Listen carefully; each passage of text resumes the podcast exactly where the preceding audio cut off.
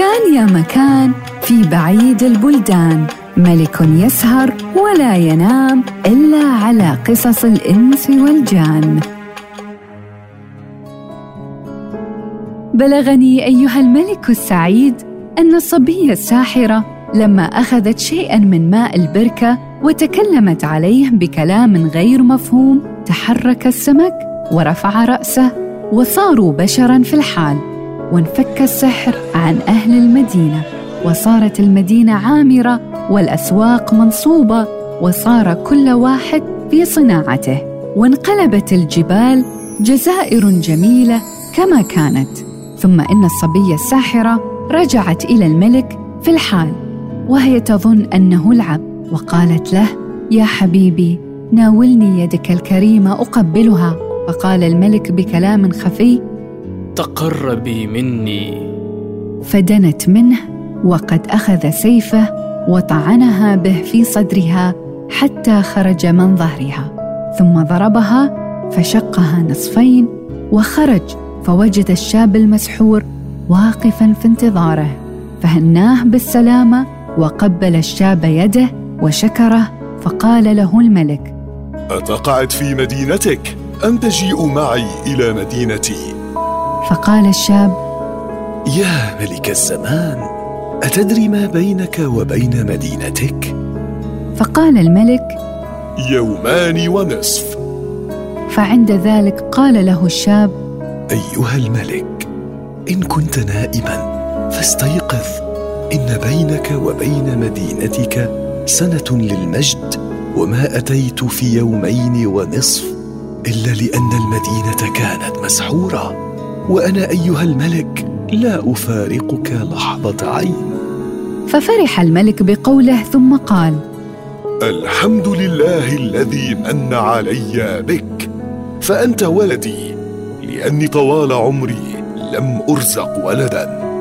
ثم تعانقا وفرحا فرحا شديدا. ثم مشيا حتى وصلا إلى القصر وأخبر الملك الذي كان مسحورا أرباب دولته أنه مسافر إلى الحج الشريف فهيأوا له جميع ما يحتاج إليه. ثم توجه الشاب والملك وقلب الملك ملتهب على مدينته حيث غاب عنها سنة كاملة. ثم يسافر ومعه خمسون مملوكا ومعه الهدايا ولم يزالا مسافرين ليلا ونهارا سنة كاملة حتى اقبلا على مدينة الملك. فخرج الوزير والعساكر لمقابلته بعدما قطعوا الرجاء منه وأقبلت العساكر وقبلت الأرض بين يدي الملك وهنوه بالسلامة. فدخل الملك إلى قصره وجلس على الكرسي ثم أقبل على الوزير وأعلمه بكل ما جرى على الشاب. فلما سمع الوزير ما جرى على الشاب هناه بالسلامة ولما استقر الحال أنعم السلطان على ناس كثيرة. ثم قال للوزير ائتني بالصياد الذي أتى بالسمك. فأرسل الوزير إلى ذلك الصياد الذي كان سببا لخلاص أهل المدينة. فحضر الصياد إلى الملك. ثم سأله الملك عن حاله وحال أهله وأولاده. فأخبره الصياد أن له بنتين فتزوج الملك بإحدى بنتيه. وتزوج الشاب بالأخرى وأخذ الملك ابن الصياد عنده وجعله خازن لداره. ثم أرسل الوزير إلى مدينة الشاب التي هي الجزائر السود وقلده سلطتها وأرسل معه الخمسين مملوكا الذين جاءوا معه. وأرسل معه الكثير من الزاد لسائر الأمراء. فقبل الوزير يدي الملك وشكره وخرج مسافرا. واستقر السلطان والشاب وأما الصياد فإنه قد صار أغنى أهل زمانه وبناته زوجات الملوك إلى أن أتاهم الممات. وليس هذا بأعجب من حكاية السندباد أيها الملك السعيد.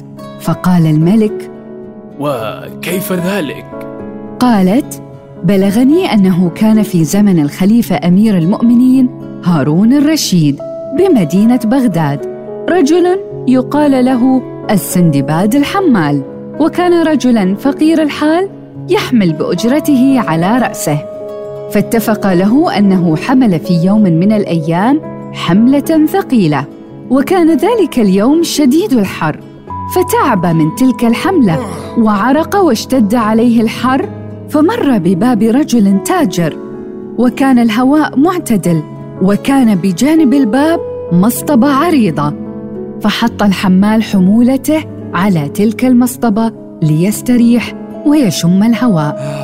وثم خرج عليه من ذلك الباب نسيم رائع ورائحة زكية. فاستلذ الحمال لذلك وجلس على جانب المصطبة فسمع في ذلك المكان أنغاما وأوتار وعودا وأصواتا مطربة. وسمع أيضا أصوات طيور تغني وتسبح الله تعالى باختلاف الأصوات فبعد ذلك تعجب الحمال في نفسه. فتقدم إلى ذلك الباب فوجد داخل البيت بستانا عظيما ونظر فيه غلمانا وعبيدا وخدما وحشما وشيئا لا يوجد إلا عند الملوك والسلاطين. وبعد ذلك هبت عليه رائحة أطعمة طيبة زكية من جميع الألوان المختلفة والشراب الطيب. فرفع يديه إلى السماء وقال سبحانك يا رب يا رزاق ترزق من تشاء بغير حساب. اللهم إني أستغفرك من جميع الذنوب وأتوب إليك من العيوب. يا رب لا اعتراض عليك في حكمك وقدرتك فإنك لا تسأل عما تفعل. وأنت على كل شيء قدير. سبحانك تغني من تشاء وتفقر من تشاء وتعز من تشاء وتذل من تشاء. لا إله إلا أنت ما أعظم شأنك وما أقوى سلطانك وما أحسن تدبيرك. وقد أنعمت على من تشاء من عبادك فهذا المكان صاحبه في غاية النعمة. وهو متلذذ بالروائح اللطيفة والمآكل اللذيذة والمشارب الفاخرة في سائر الصفات. وقد حكمت في خلقك بما تريد وما قدرته عليهم فمنهم تعبان ومنهم مستريح ومنهم سعيد ومنهم من هو مثلي في غاية التعب والذل. وأنشد الحمال يقول فكم من شقي بلا راحة ينعم في خير فيء وظل وأصبحت في تعب زائد وأمر عجيب وقد زاد حملي وغير سعيد بلا شقوة وما حمل الدهر يوما كحملي.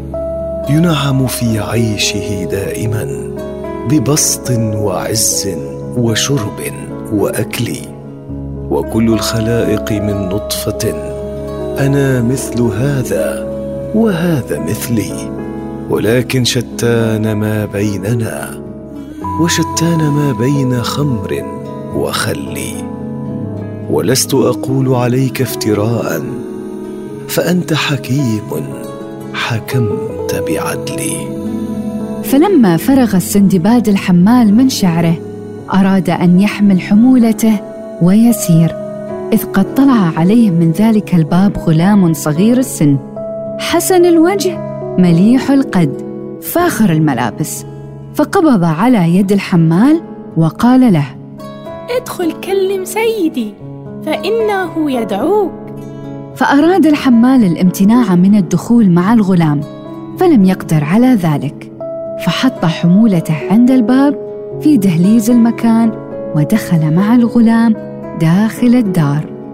فوجد دارا مليحة وعليها أنس ووقار ونظر إلى مجلس عظيم فنظر فيه من السادات الكرام والموالي العظام وفيه من جميع أصناف الزهور وجميع أصناف المشموم ومن أنواع الفواكه والخضار. وشيئا كثيرا من أصناف الأمتعة النفيسة وفيه مشروب من خواص دوالي الكروم وفيه آلات الطرب من أصناف الجواري الحسان كل منهم في مقامه على حسب الترتيب. أما في صدر ذلك المجلس رجل عظيم محترم وقد بانت عليه علامات الشيب وهو مليح الصورة حسن المنظر وعليه هيبة ووقار وعز وافتخار فعند ذلك بهت السندباد الحمال وقال في نفسه والله إن هذا المكان من بقع الجنان أو أنه يكون قصر ملك وسلطان. ثم تقدم السندباد الحمال وسلم عليهم ودعا لهم وقبل الأرض بين أيديهم ووقف وهو منكس رأسه. وأدرك شهرزاد الصباح فسكتت عن الكلام المباح.